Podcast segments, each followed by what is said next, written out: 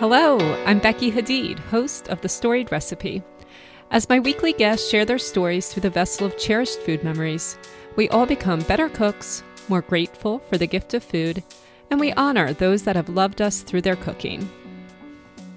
I am very grateful that I get to welcome Natasha Levai to the podcast today. And I'm not going to say too much by way of introduction for Natasha for the simple reason that she expresses herself and her life story so poignantly and so much more eloquently than I think that I could.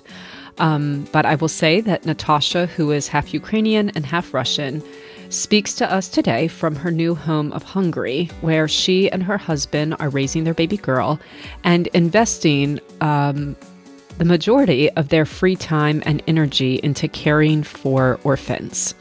Natasha's childhood was lonely and difficult, but her story is about finding, receiving, and then giving away love. Now, as far as Natasha's recipe, it is a first for the storied recipe. Uh, Russian pelmeni, her recipe is a laborious hand rolled dumpling, very similar to the pierogi, which I have featured before on the podcast. But Natasha was very clear on the fact that no one in her life had time to make these pelmeni. So Natasha's recipe comes frozen from a bag just like I think, if we're honest, many of the foods that we have eaten, then there wasn't really quite enough time or energy or money to go around. And I am happy to acknowledge that frozen pelmeni was still a food that brought comfort and nourishment to Natasha in dark times. And I'm glad that Natasha was willing to say this. And finally, she is going to share a chapter in her story where someone did take the time and the energy and the love to make her handmade pelmeni. Um, just like her story, Natasha's, uh, sorry, just like her recipe, Natasha's story is realistic. It's raw, it's authentic, and she does remind us that there is so much hope in this world and in the next, but that hope doesn't come um, in the form of an after-school special or a tidy um, a tidy bow at the end of a movie. Hope and love come to us only in the form of sacrifice and persistence. This is a powerful story and one that I feel again so very grateful to Natasha for sharing. So, welcome, Natasha, and welcome to you. Um, if you're listening to the podcast, I'm so thankful to share this conversation with you today. Hi, Becky. Hi, Natasha. How are you? I'm good, thank you. How are you? I'm good. I'm good. What's it like in Hungary? Where where in Hungary are you? I'm in the eastern part. It's called Miskolc. It's almost on the border with Ukraine. Oh, wow. Wow. Okay. um what's it like there right now? It's really nice. The spring has come Mm. So it's mm. very warm outside, and you can see how uh, trees are starting to bud. Oh, beautiful! That's very similar to where it, how it is right now here, where I am in um in I, am in Maryland, right outside uh-huh. of Washington D.C. Okay, so the t- I'm looking at a map here. Um, okay, so you're in like the northeast because most of the east borders with Romania, but the northeast mm-hmm. is kind of ordering with the southwest of Ukraine. Yes, that's right. I see. I see. Okay. Well, happy spring. Thank you so much. Happy spring to you too. thank you. Thank you. So, um, you didn't grow up in Hungary. Tell me a little bit about what you, who you live there with, and um, what you do there right now. Right now, I live um, with my husband and my daughter. She's almost one years old. She's going mm. to be one in two weeks in April. Oh, happy birthday to her! Thank you. And um, so, what we're doing here? Mm, yeah. So, my husband works, he works full time, and I am staying at home with Abigail. That's the name of my daughter. Oh. And um, so, that's our main main thing what we're doing our days are filled with he uh, he works from home so we're together all, uh, all day pretty much oh, and wow. i take care of abigail also i have a food blog so mm-hmm. I do a lot on that uh, there, which works well because I cook anyway. So I cook and then take pictures and then I post about it. So it is not as much time for me. And we also, as I mentioned in the, in the emails, that we mm-hmm. go to the orphanages and we build, try to build relationships with the kids here. That is another thing that is kind of a theme for mm-hmm. our lives, probably.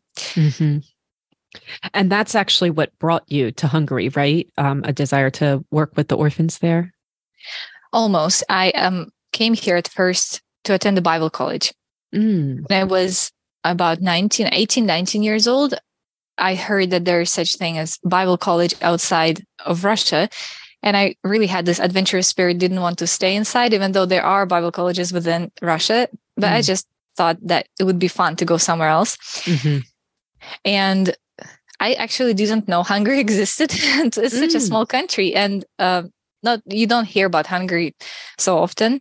So I wasn't that excited at first to come here, but um, as a teenager, I didn't have so much money to pay for a Bible college, and they had really good scholarships here in Hungary. So I thought that if if I do go abroad, probably it's going to be Hungary for now, mm-hmm. and I decided to do uh, to do it. And then after two years, I stayed to help at a church in Western Hungary, and there where there is where I started visiting orphanages, but more like um like getting getting to know this kind of ministry because I wasn't very familiar with orphanages with kids.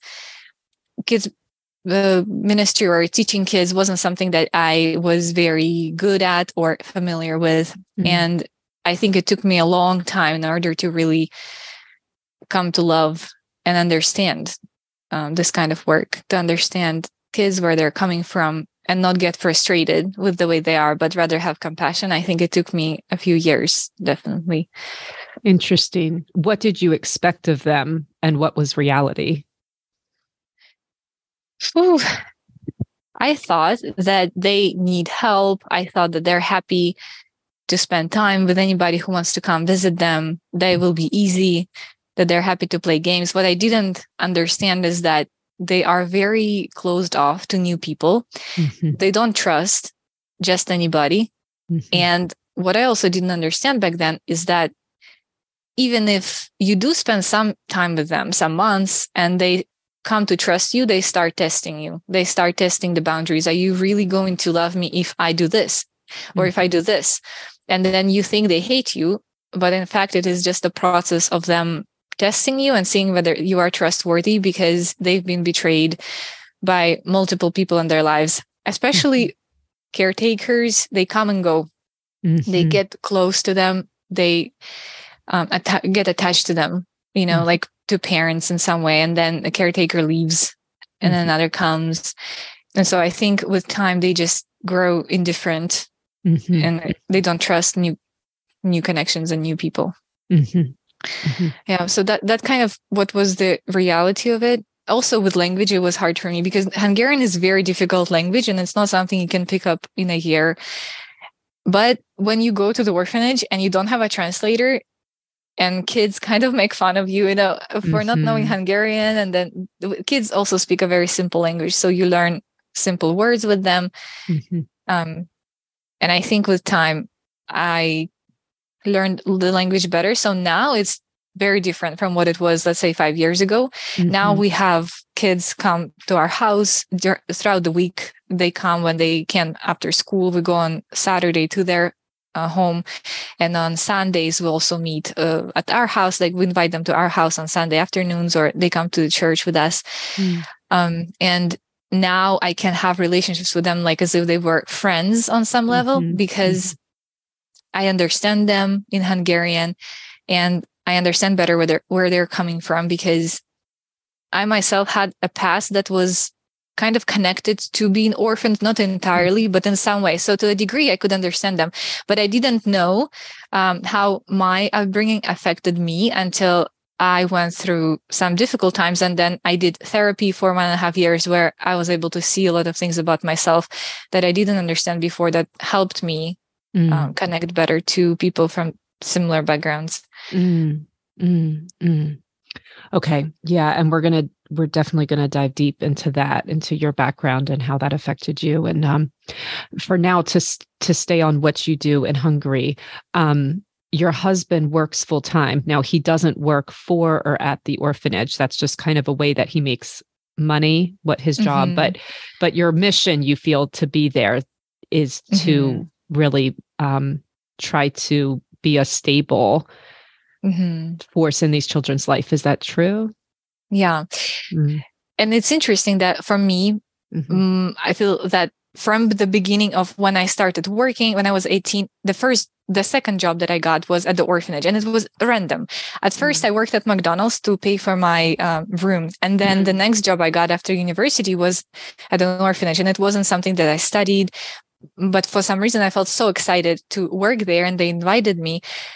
And then I kind of got to know a little bit about this orphan life. Um, then later, when I moved to Hungary, we went on mission trips with with the Bible College and we visited orphans a lot. Then. I also um, had a has I have a friend who is American and she led teams that mm. came to Europe and they focused on orphanages.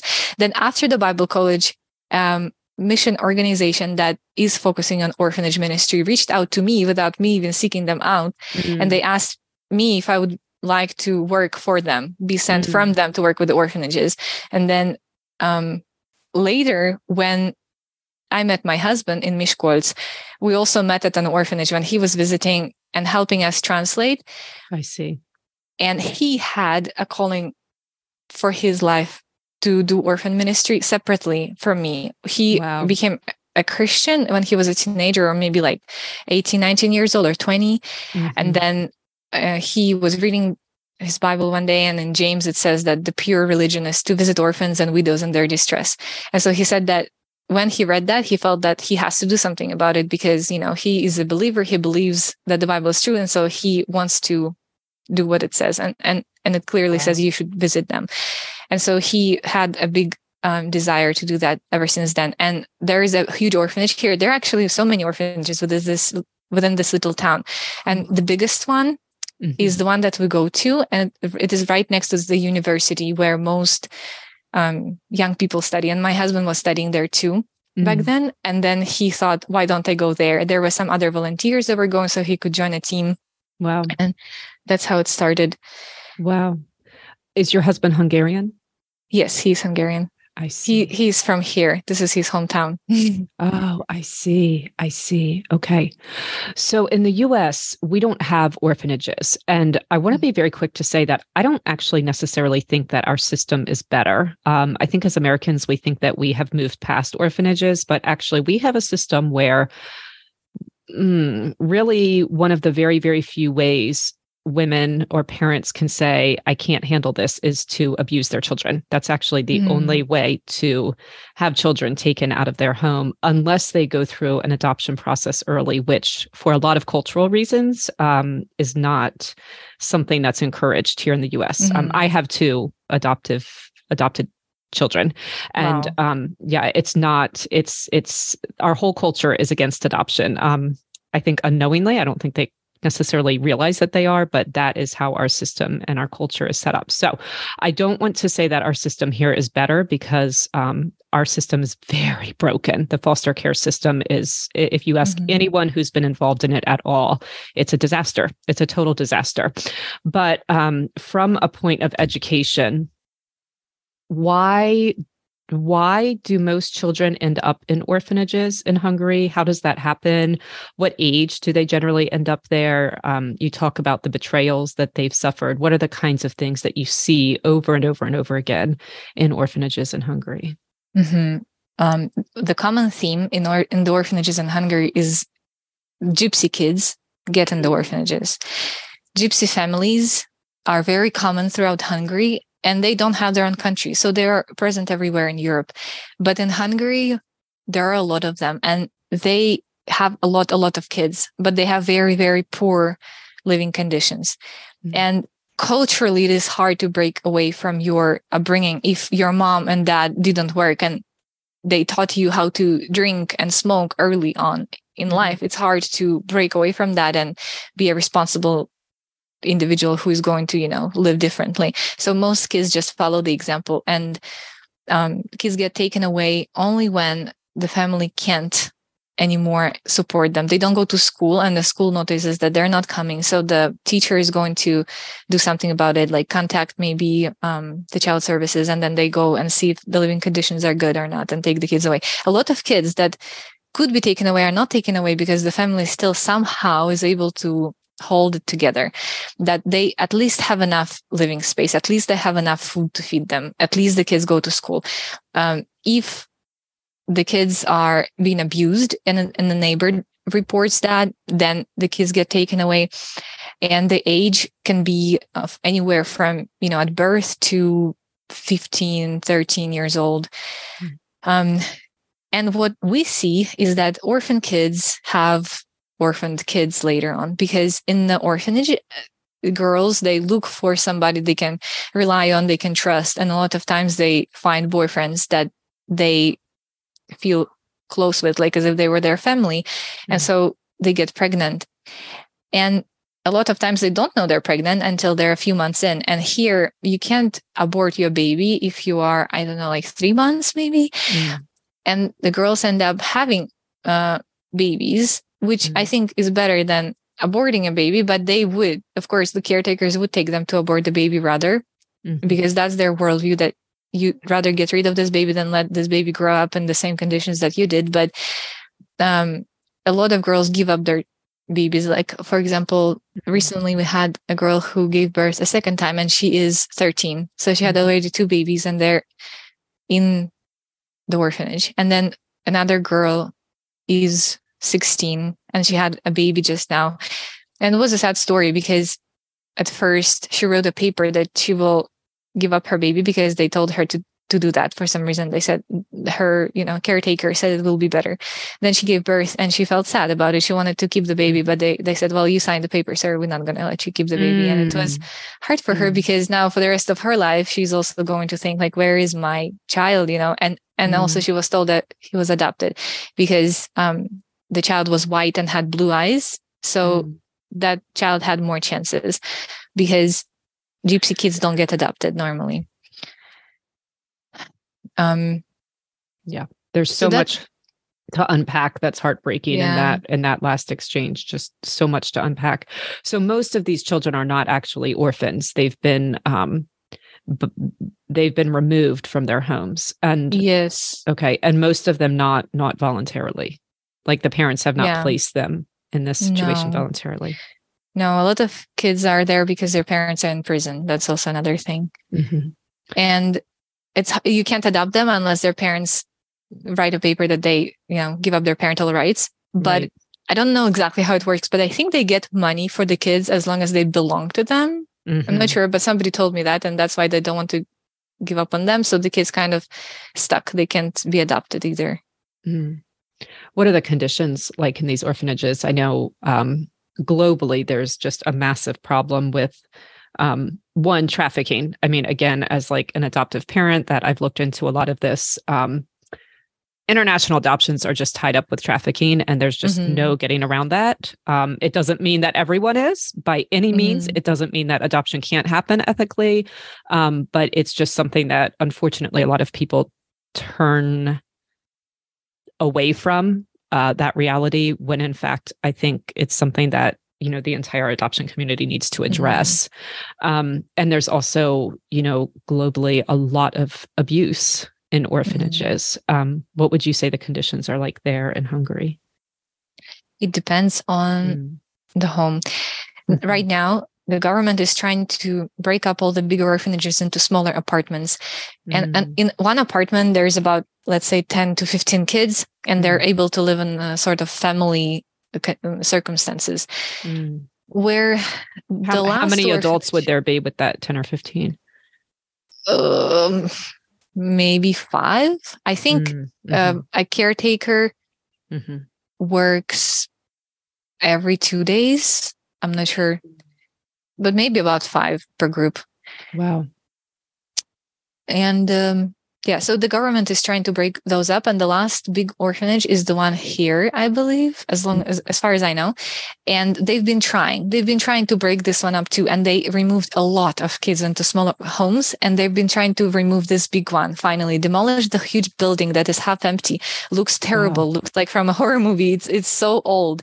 And they wow. realize that they want to destroy they want to put kids in a better home. But the problem is that when they started building um, a new place for them in a in some town nearby. The uh, citizens of that town, the people who were living there, they found out that there's an orphanage being built, and they started complaining about it. So the city leader didn't want trouble, so they decided, okay, let's not have an orphanage here. Then they started building in another town and the same story happened so they can't find a place because nobody wants to have an orphanage next to them because the kids have bad reputation um, so uh, conditions depend on the place. The little homes, the smaller homes, sometimes are very nice. They look um, very taken care of. Mm-hmm. They've been, um, how do you say, like remodeled or updated, or mm-hmm. you know, um, and kids have their rooms. Of course, the problem is that there's it's still not safe, even though it looks no. nice the, yeah. it's not safe because the kids are not allowed to lock their rooms. They're not allowed to lock toilets either yeah. because for different reasons. You know sometimes kids will cut themselves or they will you know, lock the room for bad reasons that you don't want them to lock themselves in the room by themselves or with someone else. So they they don't have privacy and mm-hmm. um it's not safe. So the guys can go over to girls rooms and um girls are not safe either. Yeah. Yeah. So I, I think that it looks better nowadays how they live but still but then they don't feel as safe as a, as in the home they would yeah. Be. right.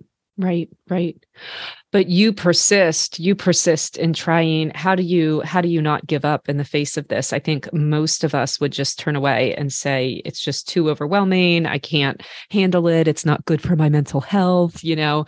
But you mm-hmm. see this pain um, day after day. Sometimes you know you're dropping kids off to a situation where they're not safe but you can you and your husband continue to persist and um, doing what you can. How do you how do you do that? How do you just stay um, stay faithful knowing that your impact is limited i think i would have given up many times mm. and i think i had breaks in that mm. work where i thought okay i don't want to go back it is too much for me mm-hmm. but I always came back somehow because I'm surrounded by people who do this and I always get inspired to go back and mm. just to think that um, God cares about it. He cares about orphans, you know, and that's what that's kind of the biggest offer i don't know you can mm-hmm. or the mm-hmm. biggest service you can do to god to care for the people that he cares for who don't have anybody and mm. i think right now what keeps me motivated is mm, my husband because he has way more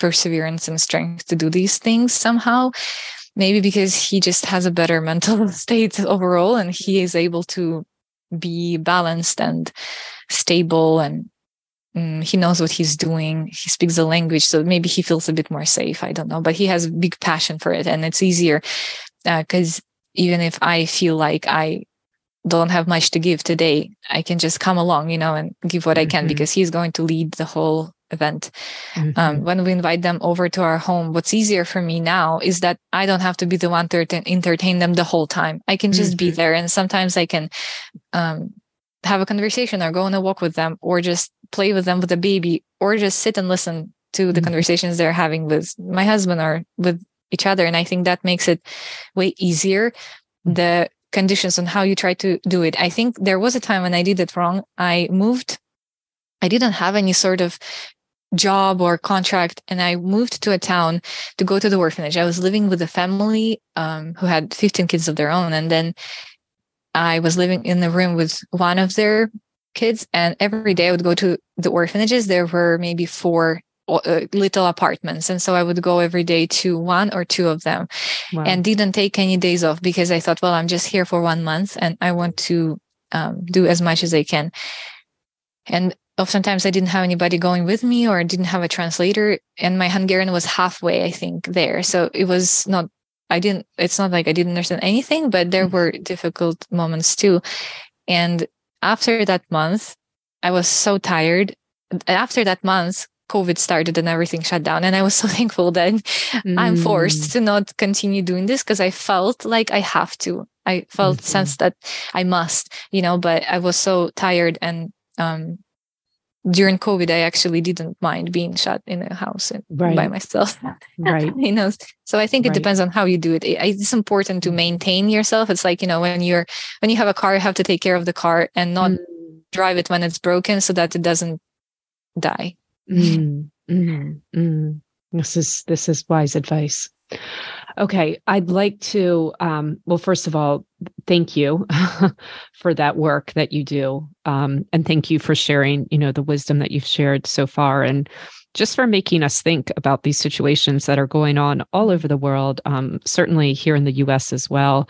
Um, and just to remind us that it's not um, it's not like an after school special movie it's not like you break mm-hmm. through with um, troubled people with a couple of smiles and you know a cup of hot chocolate it takes mm-hmm. difficult work and some things won't necessarily ever be broken. Um, some some patterns or thought patterns or things like that. So thank you for reminding us to persevere in those situations that um, those lives are precious to god and so they should be precious to us that's mm-hmm. I, I thank you for that so what I'd like to do is start to talk about um, how you became again this person that is willing to, you know, give your life over to this work and to this service, and to dive into your story, which is not necessarily an easy story, but um, but there's redemption in it, which um, which mm-hmm. which thank thank God for that, right? So um, mm-hmm. let's do that by starting with your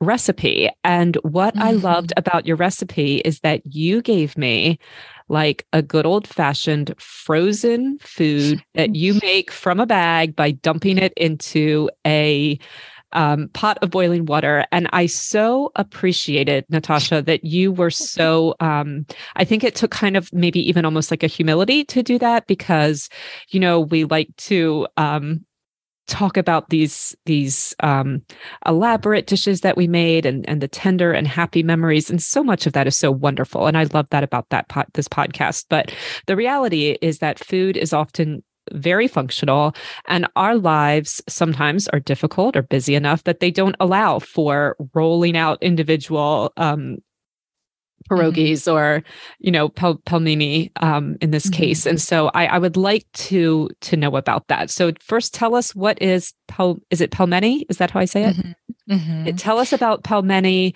um, what is it and why did you choose this recipe so pelmeni is it's like pierogi you mm. talked about it in one of your episodes i remember mm-hmm. so probably people would have an idea but basically you have um, dough. You roll out the dough and then you have little circles that um, you whether you can cut cut it out from the dough with like a cup, or you can just roll the dough into like a sausage and then cut cut that dough into small little hmm. balls mm. and roll that out. And then you put a little bit of meat on the inside, uh, close the dough on itself, and then boil it. Mm-hmm. And um, that's pretty much it. You can have a lot of different fillings, but pelmeni are made with meat only. And mm. meat maybe onions or something, and everything else would be called a different name. Um, and the reason I chose this recipe is because that was the comfort food I can think of mm. growing up. My mom and dad were working a lot and uh, they worked away from home so far that they would come home, I don't know, 8, sometimes 9 or 10 p.m. And at home when I came from school, I had to make something for myself to eat, and pelmeni was of, often the only option and my mm-hmm. favorite option too, because mm-hmm. it was comfort food that we had, mm-hmm. and it has some special flavor. I can't really point out what is so special about it, but here when I go to a store and I I looked many times in every in every store probably, they have what's called tortelloni, and it's Italian yes. dish. Mm-hmm. Very and similar look. Mm-hmm. Yeah, I tried it many times and it's just, it's never the same. Sometimes I think maybe this time it will be exactly like pelmeni, but no, I gave up on it. I don't buy them anymore. Mm. They have some different filling. Um, and we ate it everywhere. We, um, as I also mentioned we lived in Ukraine and in Russia. During mm. summers, we would go to Ukraine and then we would live throughout the year in Russia. Mm. And everyone would eat pelmeni. My grandma, my Ukrainian grandma would make it for us. She would make it with uh, water. She would add the water that they boiled in, then mm. put some dill on top, mm-hmm. which is a Ukrainian thing. You put dill and everything, dill mm-hmm. and sour cream. Mm-hmm. mm-hmm. I think we ate sour cream with pelmeni too. And then mm-hmm. she would serve this dark bread, which in Russia we have mm-hmm. two types of bread. One is white and another one is black. We call it black bread, but I think it's just I don't know what it's made with, with like rye flour. I don't know. It's really dark brown. Mm-hmm. And that's what they ate pelmeni with. Mm-hmm. In the Russia, my dad would just mix mayo and ketchup together and then eat it with that. So we mm. followed the example. and mm-hmm. to this day, I like mayo and ketchup mixed together, although some people think it's gross. I don't know. No, why, we eat it. My husband loves mayo and ketchup, and we, we eat it. Yeah, we eat it on stuff sometimes. Yep. Yeah. And here they just don't sell it. The only Russian store they had was in Budapest, but I think after the war started, they could have closed it now. Mm. I think the only time I had pelmeni here in Hungary was in Italy when I went to a Russian store and I bought it there mm-hmm. to share with the church. And then one time in a camp, that was another story. wow. Wow. Do you want to tell that story? Or that's I later. Can. That's what we're going to talk about later with the guy who made yeah. it for you. Yeah. Uh-huh. Yeah. Okay. Yeah. We'll talk about that later for sure. Um, okay. So you said your parents were, um, well, just one more practical question about the recipe. You mm-hmm. said in. Russia, you would eat it with white bread or black bread. Um, in mm-hmm. Ukraine, you would eat it with dill and sour cream. Would you eat it with bread in Ukraine as well? So in Ukraine, we would eat it with bread. and Russia, we, did, we eat it without bread. My mom oh. would always say that if there is any dough or flour involved in the dish, you never eat bread with it because she thought it's silly. Why would you eat bread if there's already bread in, in, in the plate? Right. So we never ate bread with pelmeni in Russia. I see, I see, I see. But Ukraine was more carb friendly. yes, my grandma was more carb friendly. I see, I see. So you said your parents were working um, all the time. Generally, I guess that's because there's not a lot of money um, mm-hmm. to go around. Tell me a little bit about your parents and about your childhood. What were they doing? Where were they working? When I was born, my mom was a student, so she was mm-hmm. still studying at home. Mm-hmm. And my is this in Russia or Ukraine? In Russia. Okay, your mom's Russian, your dad's Ukrainian. Yes, that's right. And then my dad mm-hmm. moved from Ukraine to Russia, and that's where they met with my mom and got married. So mm-hmm. we mm-hmm. lived in Russia. And his family, my dad's family, lived in Ukraine. So we would visit them often. Mm. Um, and my mom would study, and then my grandma would come uh, visit us from Ukraine and then watch us, watch me mainly because my sister was born a bit later, a couple years later. And then she started working at a bank. She's um, some finance kind of worker. So she worked at a bank. Mm-hmm. Um, and my dad was in military because that's how he could get an apartment. Apartments in St. Petersburg, that's where I'm from, mm-hmm. are very expensive. And they were students. They didn't have any um, family background that could help them get a place of their own. So he knew that if he's going to serve, let's say 10 years, 20 years in military, then he gets a free apartment forever. And um, so he didn't get paid much for that because it's a very poorly paid uh, job. And my mom had to work away from home. And so it would take her maybe one and a half hours to just get to her job and then back. And sometimes she would have to stay longer hours. So I think mm-hmm. my dad would come home earlier a bit, maybe.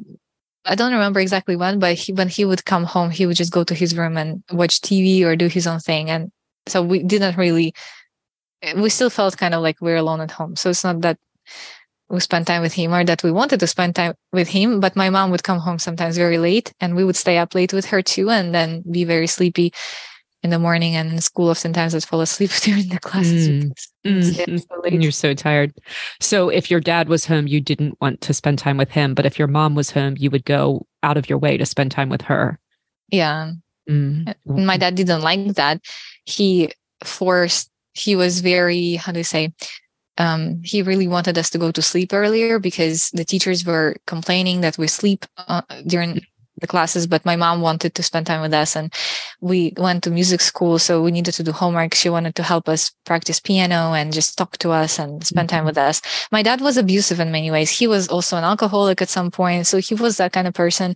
Actually, a lot of Russian people have that problem and mm-hmm. Ukrainian people too. Somehow it's just a theme that people drink a lot and domestic abuse is so common so we saw our dad as somebody you know i don't know violent or mean and so we didn't necessarily want to spend time with him because he was that way all the time i guess also hard life made him mm-hmm. this way being in the military not having money constantly fighting with my mom his mom was super strict his parents divorced so his whole background wasn't that um you know nice either so it's just mm-hmm. piled up mm-hmm. i guess Mm-hmm. Did you ever feel like you had to protect your mom, or did he mainly lash out at you and your sister? No, he mainly lashed out at my mom, and I did feel like I had to protect my mom all the mm-hmm. time. Um, and I somehow I have this very vivid episode from my childhood when I think maybe I was like five, six, or six, seven years old, and um, my mom came home. He picked her up with a car uh, from work, and then brought her home and she was crying for some reason. And then he took her to the kitchen and he wanted her to cook dinner, but she was so tired and she was crying because she just had a bad day. And she was still in her coat and her hat and everything and it was just such a weird um, picture for me. And i just went to the kitchen and i asked my dad to come out for a second and then he came out and i tried to explain to him. I said she's tired. Maybe you should just leave her alone and let her just do what she wants and and just leave her because she's tired and just go to your room and then we'll take care of everything. We'll just be with my mom. Mm-hmm. and he didn't listen to me. He mm-hmm just went back to the kitchen and continued fighting with her. And I remember that moment, I think is when I realized that there's no point in trying to convince him ask him um, reason with him. I think i think i realized that he just does what he wants to do and it makes no sense. And that's when i lost trust i guess in trying to communicate. And that's when i shut down. And i um mm-hmm. whenever he would yell at me or um, at my sister at my mom i would just shut down say nothing wait until it's over and go on with with life mm.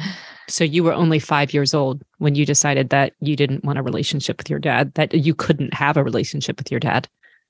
Yeah, I, I don't remember how old I was, but I think it was between five and seven. But my mom told me that when I was three, I told her that I never want to get married because I don't want to have a husband because the only man I knew was my dad. Wow. Um, and when I met my uncle, who li- also my mom's family lives really far away from St. Petersburg, next to Ural Mountains, which is like one and a half days by train, and wow. planes didn't really go back then, or maybe we didn't go by plane, so it would take one and a half days to get there. And my uncle is my mom's brother. He's a very kind man. When mm-hmm. I met with him, my mom told me, I don't remember these things. I was maybe 3 mm-hmm. mm-hmm. And she said that I told her that I was surprised that there are kind men in this world, that men could be kind. I had just an idea that all men are mean. So I don't want to get married because why would I want to have a mean person in my house? And I was wow. three when I said that to her. Wow. Wow.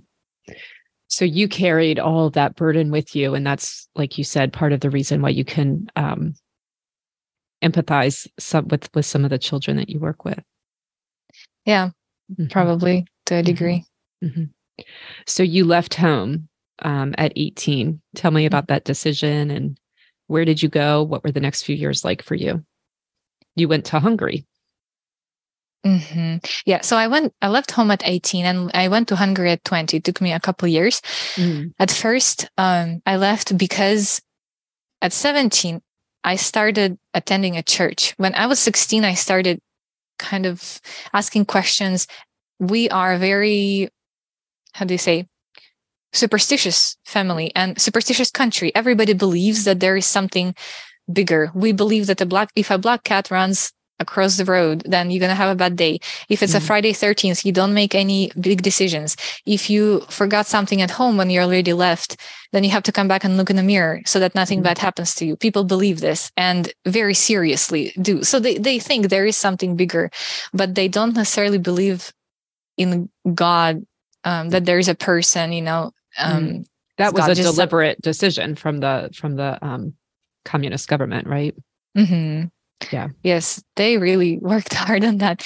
And when I was 16, it was natural for me to um, want to find out more about, uh, you know, some supernatural things. My f- friend just shared that when she has bad days, she goes to a Orthodox temple and she finds some sort of peaceful atmosphere that helps her calm down. And one time I just decided to try when I had a bad day when I was maybe 16 years old. And then um, it worked. Like I went there and there was a priest, you know, who prayed for me. There was just a line of people who were standing to be prayed for by a priest. And so I, th- I thought that, well, if a priest prays for you, maybe it has some power. And then he prayed for me and I just felt better. I, I think maybe wow. it, it could be anything. It could be God. It could be just, you know, the atmosphere of somebody caring for you. Mm-hmm. But after that, I decided that I want to know more about this whole religion and I started attending Orthodox temple and doing all the, you know, prayers, rituals, and things like that. But I had no idea what it's all about. And about maybe 17 years old, that's when I started attending a different church that was more Bible centered. And they explained to me what is the, you know, the whole meaning of this religion that it's not just doing rituals and then feeling better, but there's a whole bigger meaning behind it. And when I started attending a church, my parents weren't happy about it. My dad thought it's a sect. He was very angry. He um, was threatening me. But I remember telling him that if you continue threatening me, then I'll become a nun and just leave this house. And then he, he just turned around and left the room and never bothered me like that. but my mom, she was scared of my dad. So she told me when I turned now, when I when I was 17, my dad said, you can't go to church until you're 17, until you're 18. And then when you're 18, you can do anything you want. Mm. Um, my pastor at the church said, well, if your dad said that, then you should obey him and then don't come until you're 18. And then mm. in one year you can come. And then I waited one year when I was 18. I didn't tell anybody, but I went back to church. And then my mom found out about it. And she told me that if I want to continue going to church, I should move out from the house because she's afraid of my dad. And I was really happy that she said that because my parents are very controlling and I wanted to move out, but was afraid they wouldn't approve of it. But that felt to me like an open door that, okay, she said I should move out. And so I did. I found a job at McDonald's. I was studying in a university and renting a room with my um, group mate from the university. And for a couple years, I was in Russia uh, studying, then working. And then um, I couldn't find my place, just felt a little bit. Lost in the world, I guess. And um, there were some people from America that I mentioned before who would come on short term mission trips and they would go to the orphanages and sometimes to the camps that our church would also organize. And I met a few people there who told me about, you know, Bible college and mm-hmm. uh, missions. And I was inspired because it felt that those people have so much more to life. They have happiness. And I felt so sad depressed. Just i felt so incapable of living life. Just somehow i saw people are happy. They have purpose in life. They do, they're doing something. They feel fulfilled and i just feel so lost. And so i thought maybe out there somewhere i'll find my purpose. I'll find something you know that mm. will make me feel better. And that's how i started finding um, finding more information about the bible college and then eventually moved to Hungary. And at first, I just wanted to move for a couple months because I was working at a place that didn't pay much. They were a nonprofit, so they would. I was responsible for PR, so I was kind of asking for donations from everywhere. All kinds of businesses, restaurants would just try to make some deals. Like we would put a box where people donate. You know, like in McDonald's, they have mm-hmm. these little boxes, or right uh, ask for help with I don't know cleaning the carpet or taking the kids out to some movies and and organizing this to mm-hmm. help the orphanage survive. So I was paid minimum, like mm-hmm. minimal uh, wage, and couldn't pay for the Bible college. But after the first semester, just people helped. I don't know, just the college had had this system that if anybody needs help, they had some reserves from donations that would cover, you know, for people who couldn't pay for themselves. And then just through that, I stayed for an extra year later for internship and uh, wanted to do missions because I did School of Missions, then internship, and I was really inspired and excited about doing mm. missions. Mm. And that's how I moved to Western Hungary. I see. Um, you said you wanted to find happiness, you wanted to find purpose, you saw mm-hmm. it in these other people. Do you think you found that ultimately by doing missions and working with the children in the orphanage, or was there something else? Was there something intrinsic to your new faith that gave that to you? Does that question make sense? Mm-hmm. Mm-hmm. I think what it took is some time of healing. The reason why I felt so lonely and lost is because I just didn't have a family. When mm-hmm. I was at home, my mom wasn't spending time with us. She was a depressed woman herself. Mm-hmm. My sister could be a friend to me, but I was missing some deep sense of family and belonging. Mm-hmm. And while in by having faith, you do belong to a bigger family, you do belong to God, still mm-hmm. on a human level, you feel that something is missing. And when after two years in Sopron, mm-hmm. that's precisely why I uh, got depressed. I got depressed in Sopron because I was looking for that belonging, for that family. And after two years of different stories, you know, I just felt so broken and, and a friend of mine from America, again, the same lady mm-hmm. who was coming on the short mission trips, she invited me to come to her home after those two years in Western Hungary. And then in her house, I was for about a couple months in her house and four months altogether in the States. So uh, I was with her throughout those four months, but sometimes I would leave and um, be with other friends. Mm. And so her, her, home was in the US and you yes, went. In, okay, mm-hmm. I see. Mm-hmm. Yeah in california. And mm. then that was healing time for me i think because she became that mother figure for me that i didn't have and she helped me so much. She was also into christian counseling and and mm. working through her own things from her past and then she helped me see a lot of things in my life and i was able to share some events or thoughts or feelings from my own life that i never shared with anybody and she encouraged me to find a counselor myself and I did. And then I was able to share even more with the counselor. And that's when I felt more freedom, when I finally felt that somebody cares and I can share my darkest secrets and then somebody can, you know, hear me and not freak out or, mm-hmm. and, and be compassionate towards me. And I think that period of time brought me a lot of insight mm-hmm. into my own life, understanding, helped me repair relationships with people and have a closer relationship with God, I think, and also accept myself and learn to enjoy being by myself. Because before I felt that being by myself is so pointless because my existence is so miserable. But then I learned to appreciate just existing, just being, and uh, spending time by myself too. And I think altogether helped me heal that brokenness inside that I had from growing up almost alone in some ways. Mm. And wow. later, now that I have a family, I think it's a continuous process that God mm-hmm. continuously heals me in some areas, and in some areas I'm still broken. And then family helps a lot too, because here I never feel lonely because my husband works from home. So mm-hmm. we're always together. And I think it is a gift of God that, you know, it's like redemption, like you mentioned in the mm-hmm. beginning, that at first, in the beginning of my life, I was alone mm-hmm. for so long. And then finally now I'm not just not alone, but I'm extra not alone that even my husband works from home. You know, I don't have to be alone with my baby um, mm-hmm. like all women do, because that's mm-hmm. the reality of life. Mm-hmm. Right, right. Most do, right. Yeah. You felt that you couldn't heal without this counseling and without someone who could listen and and and hear things without um like you said falling apart um, probably mm-hmm. helped you deal f- with a lot of shame.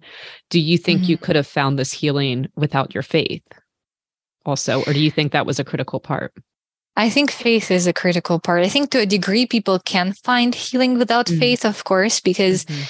science of psychology does help understand a lot about mm-hmm. shame, like you mentioned, you know, about um, self care, burnout, and things like that. But I mm. think ultimately, when you know that there is a loving father like if you believe in god and you believe that he's a loving father and you belong to him then it's a whole new level of peace and comfort that mm. now if i spend time with god you know every day i can feel such a sense of peace mm. where in life if you don't believe in in god or you just rely on, on life then you have to find something else to fulfill you and those things are very flee, fleeting or fleeing uh, how do you say they're short short lived fleeting is the right word yeah very fleeting. apt yeah yeah so you wake up you need a coffee that makes you feel good then you talk to a friend maybe or you go to work you um, do a fulfilling job, but then the day is over, you need something else. You watch a movie, then you sleep, then you go for a vacation, and you constantly have to keep looking for something that is going to make you feel peace. Mm-hmm. And, you know, many, uh, of course, there's also things like Buddhism or meditation or other things that people are trying to do to find some sense of peace. But my faith did definitely help me heal in many ways and still helps because sometimes I can find answers just spending time alone, you know, with God, praying or reading the Bible and thinking things through. Sometimes I can find even more answers to the questions that I have in my mind that. People don't necessarily give me, but you just somehow realize them looking at life through the lens of faith. Mm-hmm. One of the reasons that I think people find um, work like yours so tiring. One of the reasons they burn out is because they can't answer the question why. Mm-hmm. Why is this allowed? The kind of suffering that you see day in, day out with your kids. Um, you know, I say your kids, you know what I mean. Mm-hmm. Um, you and maybe a lot of times it reminds people like for you of the pain in their own lives and so and then why that right? That's an even more mm-hmm. personal question. Do you feel like any of this has helped you answer that question why? Mm, why they suffer or why do this kind of work? No why why do people suffer? Why do people suffer? Mm-hmm. well the answer that i find is people suffer because of the brokenness of the world because of the evil in the world the world is broken and you know in my worldview it was mm. broken from the beginning. Mm. So it's not necessarily that God wants people to suffer. Mm-hmm. It's just how things are. And mm, we all suffer to a degree. Mm-hmm. Mm-hmm. And being with the suffering people is healing to a degree, I think. Mm-hmm. Mm-hmm. Because you get to be a part of God's care and mm-hmm. redemption for this world. Hmm. Hmm by being a friend of an orphan kid, you kind of experience what God wants to be to you. Mm-hmm. I think. Mm-hmm. Mm-hmm. That's very profound. Thank you. Um, one more question about your faith. You um, you mentioned when you were talking about um, early on, you started going to this Orthodox temple, and a priest mm-hmm. prayed for you, and then you would go more often, and then and then you switched to a different church, and you said then mm-hmm. you found that religion was more than mm-hmm. taking part in rituals that made you feel better for a time. Can you explain that? What is that more? Mm-hmm. Yeah. Um, basically, you know, as I was going to that temple, I did a lot of fasting, all kinds of things that, you know, mm. you do so that you think that you will become a better person. And then once we were in town uh, for a celebration, was May 9th. We celebrate the end of the World War, sec- Second World War, and then mm. huge parades happen. Everybody has a day off. Tons of people are in the middle of the city in the squares and my sister and me got lost because she took my phone, I think, and I had the money to get home and she went away somewhere and we couldn't find each other.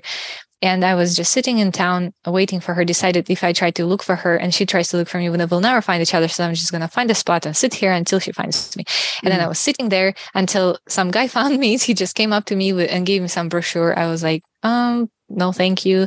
You know, so many people give out all kinds of things, but, um, he stayed there and then he talked to me and he wanted to share with me about Jesus and about who Jesus is. And at that point, I didn't understand anything because I was so hungry because I was also doing some sort of fasting. Also, it mm. was kind of coupled together with wanting to be skinny and then fasting. So mm. it was a mm-hmm. bit all mixed up together. Right. And then, mm-hmm. and then uh, he gave me a book about how why God is real.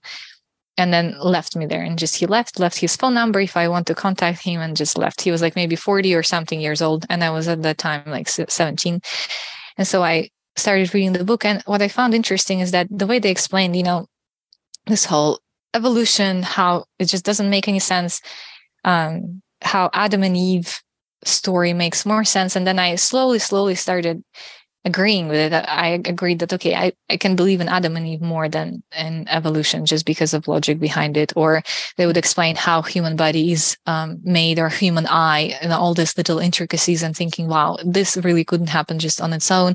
Hmm. And um, then after reading that book, I met with that guy again. He invited me to their church, and their church was Protestant, so it is mm, different. It's not in a temple. It doesn't happen in temple. The services, people just dressed up normal.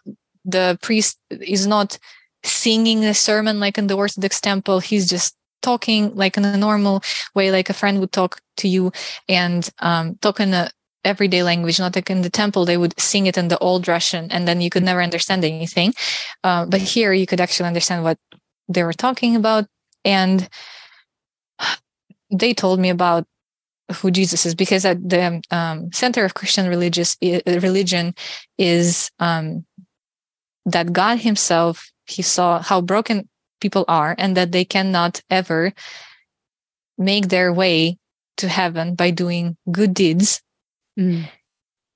He decided to make that way for them, mm. and the only way is that somebody needs to suffer for the for the sins of the world because God is just, so He can't just discard the sins the sins and say, um, you know, like a judge couldn't mm-hmm. discard mm-hmm. somebody's punishment, even if it was his own son. He couldn't just say, "Well, you're my son, so I'm not going to put you to jail." Somebody has right. to pay that price, and so God mm Himself paid that price. He mm. came down to earth and died a human death in order to make a way for us to have a relationship with him. And the mm-hmm. cool thing about uh, the whole story is that god created the world with that in mind. It's not that he created the world then adam and eve sinned and he thought well what should i do now? He knew they will sin. He knew this will happen and he thought i want to ex- i want to display the biggest love mm-hmm. anybody could ever you know do. And then Mm-hmm. I'm going to create the world and they're going to sin against me and I'm going to sacrifice myself for them in order to have them as my people, as my children. And mm-hmm. um, that is the heart of Christianity. Mm-hmm. And so the whole point of being a Christian is to constantly have like a continuous relationship with God. You mm-hmm. don't do, you don't follow simply rules anymore. You are being changed from the inside. Your mind is being renewed. Mm. What you do, you don't do because if I do this, then I will get five extra points with God and then mm-hmm. I'll get to heaven or I'll get a better place in heaven. But you do this because that is just your new lifestyle or your new life mm-hmm. and inspiration mm-hmm. and Mm-hmm. and God gives that you a new kind life. of love, that kind of yeah. love. And that's what your husband found when he was just reading mm-hmm. in his mm-hmm. Bible. And he just said, okay, I want to go love in the same way that Jesus loved me. Yes. Mm-hmm. Mm-hmm. Mm. You, um, thank you. Thank you for sharing that. That was beautiful. Um, it's really it's really good news it's really good news um that kind of that kind of god that loves us that much mm-hmm. um you talked about um, I'd like to get back to the pelmeni for a second and talk about a time, a time that someone loved you in that very specific and um, sacrificial way by making you pelmeni. Can you tell that story? mm-hmm. We went to help in one of the camps that our church organizes. Mm-hmm. And I was pregnant and I was so sick every single day. I was in bed, even though we were in a camp. In the afternoon, I had tasks because in the morning I couldn't even get out from my room. Mm-hmm. And um, I had cravings sometimes. Sometimes I would just really, really want a chocolate or really, really want something else. And there was a day, or not a day, or even a period of time when I wanted pelmeni so bad, and there was no mm. way I could get it because they don't sell it here. I could make it one time. I think I attempted making it, and then I froze them all in one batch. They all froze together, mm. and oh. then I couldn't defre- defre- defrost it, put it all, boiled it together, and it just all broke up. It was just yeah. a bunch of dough and meat together, and it was a disappointment to me. Yeah. Um, but in that camp, there was a guy whose mom was Ukrainian, I think, and he spoke Russian. Mm. And he knew that I was there. We talked sometimes. And then one day, just I don't know why, just for some reason, they decided they're going to make borscht and pelmeni for me, not for the whole camp, even. They just made um, one pot of borscht and, uh, you know, one big pot of pelmeni to feed a few mm. people. And uh, I they spent like two days doing it because it takes time to prepare the ingredients. Um, and wow. then they brought it one time at one at the dinner during dinner time to our table and i was shocked that somebody actually took time and and actually yeah. thought you know to make this for me yeah um, and it was really special and precious yeah did it taste it was, like what you wanted almost. The you know what counts is the thought that what counts. Yes yes yes yes yes yes yes yes. Yes and i think as a food blogger you and i both believe that food actually can be one of those ways that we show that kind of love of god that very specific um like you said this is just for you. This is a gift mm-hmm. for you a very personal kind of love. Mm-hmm yeah. Yeah and the time that the, the person takes to make it especially if it's yeah. a dish like that that takes right. well, it takes a long time to make. Right. Right. Amazing. I'm surprised um i'm surprised by a couple of things when we talk about hungary and russia because hungary was also a former soviet nation. It was part of the ussr mm-hmm. wasn't it Yes. Yes. So I'm surprised, I think, by how different the food culture is. And I'm surprised that as a Russian and Ukrainian, you hadn't, I mean, in Ukraine, like you said, you literally bordered Hungary and you mm-hmm. didn't know about it as a country. Is that because it didn't have its own identity? It was just kind of subsumed by the Soviet Union? Uh, yeah. So that, and then also the earlier question as well. Tell me about the differences in food cultures between mm-hmm. Russia and Hungary. Mm-hmm. The reason we didn't hear about Hungary is, I think, because it wasn't so mainstream. Growing up, we didn't have internet. All we had mm. is TV, and Hungary wasn't so famous for many things. We knew that there's America, there's England, there's Australia, Germany, and big, bigger countries, China, you know, that mm-hmm. known for something. And Hungary is just, it's a little country of its own, doesn't have so many brother countries like for example russia and ukraine and slovakia slovenia they're all slovak nations. And so mm-hmm. we kind of like a family, so to say. But Hungary doesn't really have a family. It's just its own little country. Mm-hmm. Um, they don't speak other languages so much. They're just speaking Hungarian, living in their own little world. So we didn't know so much about them just because they just didn't come up, I guess, uh, mm. in our lives.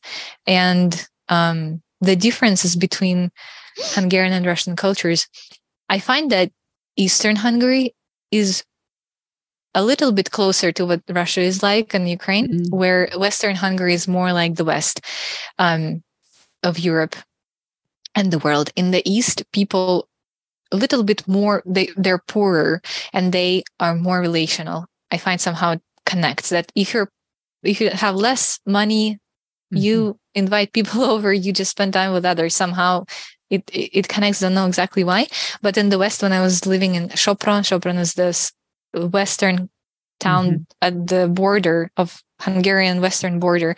Okay. And there people were I was I lived there for two full years and in the within that church only two families I think one family one time invited me over and the other family was the pastor's family so I would go over to their house a few times and they wow.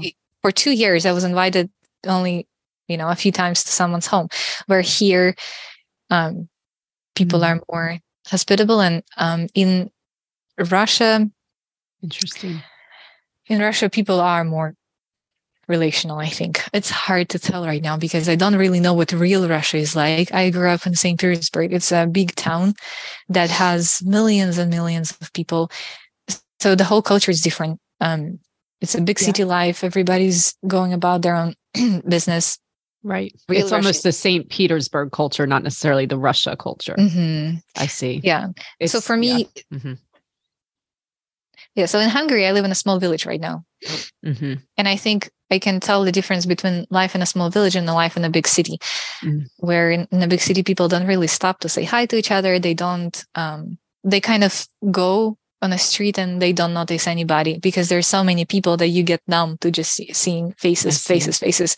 People push each other on the street in Russia and then metro on public transport. And it's considered normal. Mm. where here it's not normal. People are kinder. People are happier in general. Mm. um, the you know public transport is more taken care of. The hospital is better. Everything is a little bit higher standard than in russia. And Russian people are a bit more angry. Governmental workers a little bit more grumpy when you call them. They're not answering you with a happy voice. They're not happy if you ask them extra questions. Here, um, customer service is way better, and policemen, uh, governmental workers, they're all kind and mm. happy to help you. They don't allow themselves to be mean with others. Where if you go to Russian consulate here, um, they will be mean with you even within this country and such a dra- like drastic difference when i go to uh, consulate i am afraid going to go there because i know how i'm gonna feel you know how they're wow. going to and they are mean and they were mean to me probably every single time i went there wow so i think that is the biggest difference wow. but with food uh, hungarian food is so strange sometimes they will eat pasta with cottage cheese and bacon which for me cottage cheese is always sweet. In Russia, we always sweet oh, cottage really? cheese. Huh. Mm-hmm. And bacon is salty. Yes. and pasta, and, you know, and pasta can pasta is also salty for us. Where for Hungarians, they can eat pasta with uh, jam or pasta wow. with sugar and poppy seeds. Um, yeah, poppy in, seeds on everything, right? Yeah, no, I don't know on everything, but they do have some things with poppy seeds. Mm. We also like poppy seeds, but more so mm. in desserts. Mm. Um, then in Russia, we have crepes that can be sweet or salty. Mm-hmm. And we have restaurants that are dedicated to making crepes. Mm. Where in Hungary, my husband thinks that a savory crepe is unacceptable. it just shouldn't exist. It, it can't be. um, or salt and salty and sweet for some mm. reason for him is not a good although in some dishes it is but for me i like to uh, okay, nothing comes to my mind right now. But for example, he also doesn't like sour cream on anything. Um, mm. Um, I add sour cream to so many dishes, and sometimes that I'll think, okay, but for this dish, he definitely will like sour cream because it's so natural. And then he right. would look at me like, "Are you crazy? Why sour cream with this?" Uh, so I can never predict. Uh, and uh, in this culture, they eat a lot of sandwiches, which growing up at home, my dad was very angry every time my mom served sandwiches because he thought it's not real food. He wanted, um, you know, hot meal, a hot meal that my grandma would always make, even for breakfast when we lived with her during summers. She would wake up at I don't know how, but early in the morning, we would wake up at eight and she already had, you know, mashed potatoes with meatballs and something else every single morning. Wow. She would, and then for lunch and for dinner, she would make something separate. And my dad grew up like this. So he wanted my mom to make similar things. Where here, um, my husband would eat sandwiches a lot. And I at first thought that he probably would be the same way that he would want me to make um, a meal every time. But sometimes he would actually choose sandwiches over a meal. And I was surprised. Um, uh. But he likes sandwiches better. Somehow in this in Hungarian culture, sandwiches are so natural and normal that mm. people eat them a lot and i'm embracing that slowly because I, I, sometimes yeah. feel i feel bad if i feed sandwiches to someone because the way i grew up i think that it's almost offensive to feed sandwiches to someone because it's so easy oh, to make wow but they they like it I so, love sandwiches. Yeah. I absolutely love sandwiches. Yeah. but again, all those carbs, I love them. I love them. yeah. Um, another question I wanted to ask you in terms of just comparing cultures and all of that, as a half Russian, half Ukrainian, but you grew up in Russia, spent your summers in Ukraine, mm-hmm. has this, um, and now living in Hungary. Uh, is Hungary a NATO country? Mm-hmm. Yes. Hungary is a NATO country. What has it been complicated? This war, Russia's war on Ukraine. Do you have complicated feelings about it, or uh, does that affect your like daily mental life? What is that like for you? At first, when it started, it was scary because nobody mm-hmm. knew what it was going to happen. I was pregnant in my eighth month, I think, or ninth mm-hmm. ninth month, and we didn't know is the war going to come to Hungary because Hungary is the next country next to Ukraine. Mm-hmm. And in that case, we even had to make a plan like, what will we do if they say that mm-hmm. tomorrow there's a war? We wanted, you know, to flee, to think through like which country we would go to and things like that. Because at first, when there's a war, you have a little short amount of time when you can leave the country. Then they make a law that men can't leave, like in Ukraine right. they did. Right. And so you have to leave as soon as you can. And we had to think of that, make plans. What would we do if that were to happen? And it was scary. Um, then slowly, slowly, people got used to the war. Nothing mm-hmm. happened. My Ukrainian family doesn't talk to us anymore because my grandpa, his wife, my grandma died, but my grandpa has a different wife, and they both feel very offended by Russians, they say that if you are not being put to jail for opposing Russian government, then you are a, an enemy. You betrayed us. That you didn't, mm-hmm. you know, mm-hmm. that you would also come and kill Ukrainians and things like things like that. So uh, they kind of cut us off, mm-hmm. um, and then in Russia, nothing really changed. Just in economical ways, people who were doing business with other countries they had to leave the country. My sister moved to Dubai because of that. Mm. My dad has his own company, so he he's okay. My mom is okay. They also have a Russian company, and nothing really changed so much for mm. them. And the only thing that is still stressful, mm. we had a lot of refugees that would come through, and there are a lot of houses in Budapest that house uh, refugees. We had a few stay at the church, and I think for me personally, what is stressful is that I need to get my papers because mm-hmm. after I got married, my name changed mm-hmm. and I can only get a new identity card or passport in Russia within uh, inside Russia. So I have to go in personally. And oh, wow. I think the stress about it is that you never know what's going to happen. A few days ago, they said that they uh, made this warrant, arrest warrant or something that, you know, for Putin. Mm-hmm. That if mm-hmm. he's going to leave his country, that certain countries are obligated to arrest him. Mm-hmm. So things are changing slowly, slowly, slowly. So you never know when is it going to be bad enough that I won't be able to leave Russia if I go there. And it's a bit scary that if I go there, I have to stay for a week or two. And if something happens within those two weeks and I'm stuck, you know, yeah. it's a bit scary, but also on the other hand, that is scary.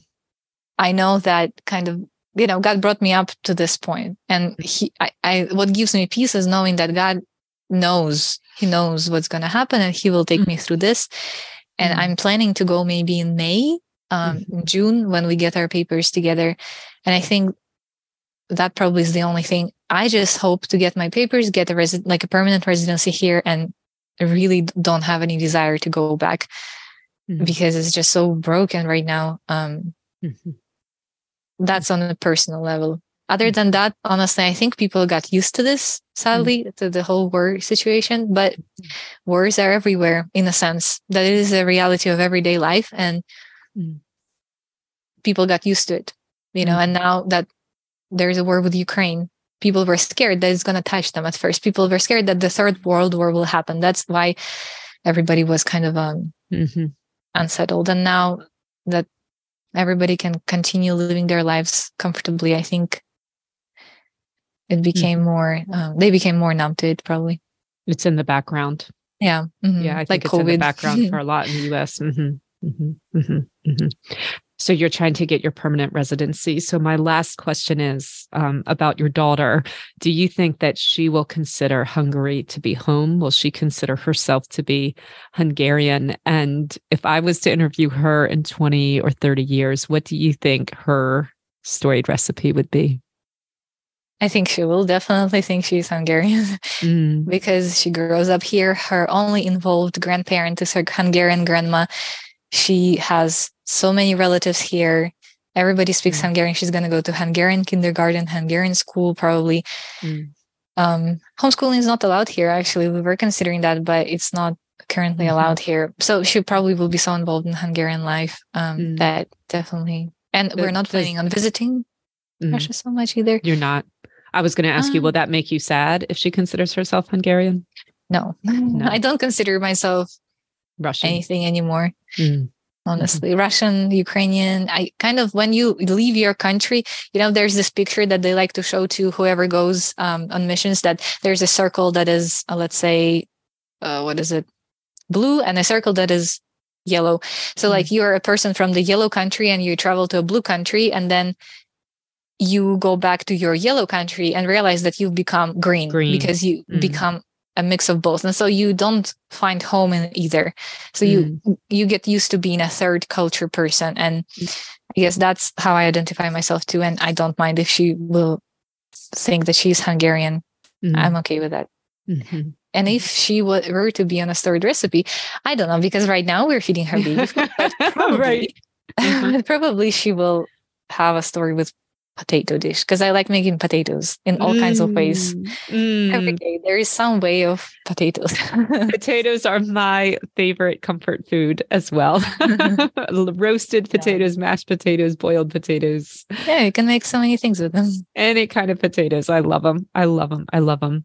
Well, I'll ask you this this one last question because um, this will probably go out around Easter. Um, mm-hmm. I'll be in Germany still for Easter. We'll actually celebrate mm-hmm. Easter in Germany, so it won't come out till after that, but it'll be near Easter, mm-hmm. um, which of course is um, probably the biggest Christian holiday. Um, mm-hmm. I think some make it Christmas, but Christmas is more of a cultural holiday, and I think Easter, as a you know, for the religion, is the is the mm-hmm. biggest holiday. So, I guess my last question is what what does Easter mean to you now?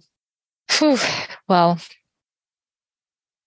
it definitely changed now, the way we celebrate Easter than from the way we celebrated it at home mm. in Russia. And I think Easter for us is a celebration of resurrection of Jesus. And it's um, a day when you spend time with, you know, family and friends and the church and I remember, I mean, I sadly, I think it's not as centered around Jesus so much as Mm. It could be because of the whole, you know, family, friends, making mm-hmm. food and everything. It's kind of like another holiday. I think if you're a single person, maybe it's a little bit more possible to kind of take that time apart, set the time apart and make mm-hmm. it more about your faith. But I think Easter is just this this happy time, time of remembrance, of course, but also it is a um, family time. That kind of this whole um, busyness of mm-hmm. food, having guests over, takes your mind off of the main thing. Mm. Maybe with time we will find ways to celebrate. My, my, husband actually thinks that we should make Easter a bigger deal than Christmas uh, in mm-hmm. our family with the kids, and that we he would like to come up with ways to celebrate it in meaningful ways mm-hmm. within the family. But since Abigail is still so small and she doesn't really understand mm-hmm, what's happening, mm-hmm, we're mm-hmm. kind of free for now. Right. later, later can, we will think of that. You can bring that up later for sure, for sure. Do you celebrate Lent in in Hungary in your church? Uh, Lent is it the Friday before Easter? Or what is it? It's Lent? oh, it's the six weeks leading up to it. No, Six that's more. Ah, uh-huh. Yeah, we do celebrate in Russia rather. In Russia, there is a whole huge fast that it doesn't matter what religion you are. People generally fast for those 40 days, but not like they don't eat anything. They just right, right, right. vegan. Yeah. They go vegan and that's their fast. Here, some people do just personally, but mm. not church wide either. Mm-hmm. I, I see. Like that. Yeah. I see. I see. Well, thank you so much for your time. Um, definitely for sharing your story. Um, thank you for sharing Pelmeni with us. and again, I thank you for what you're doing. Um, like you said, just that's that's what true religion is. I do agree with that, and so thank you very much for that. Thank you so much for having me. It was really, um, it was enjoyable to share. It, it was absolutely my pleasure, um, really my privilege. Um, thank you. God bless you and your husband and your baby girl, Abigail. What a beautiful name. Please give them a hug and kiss for me. All right. Thank you so much. Have Thank you, Natasha. Then. Okay. Bye bye. Thank you again for tuning into the Storied Recipe podcast. Just two quick reminders. First of all, if you would leave a five star rating and review. That would help me a lot. And secondly, I would love for you to join the newsletter community. This is a place where um, my readers get to make a lot of comments um, and give a lot of input into um, past and also upcoming episodes, recipes, things like that. Um, again, I'm so grateful to have you here today, and I hope you have a wonderful week, my friends.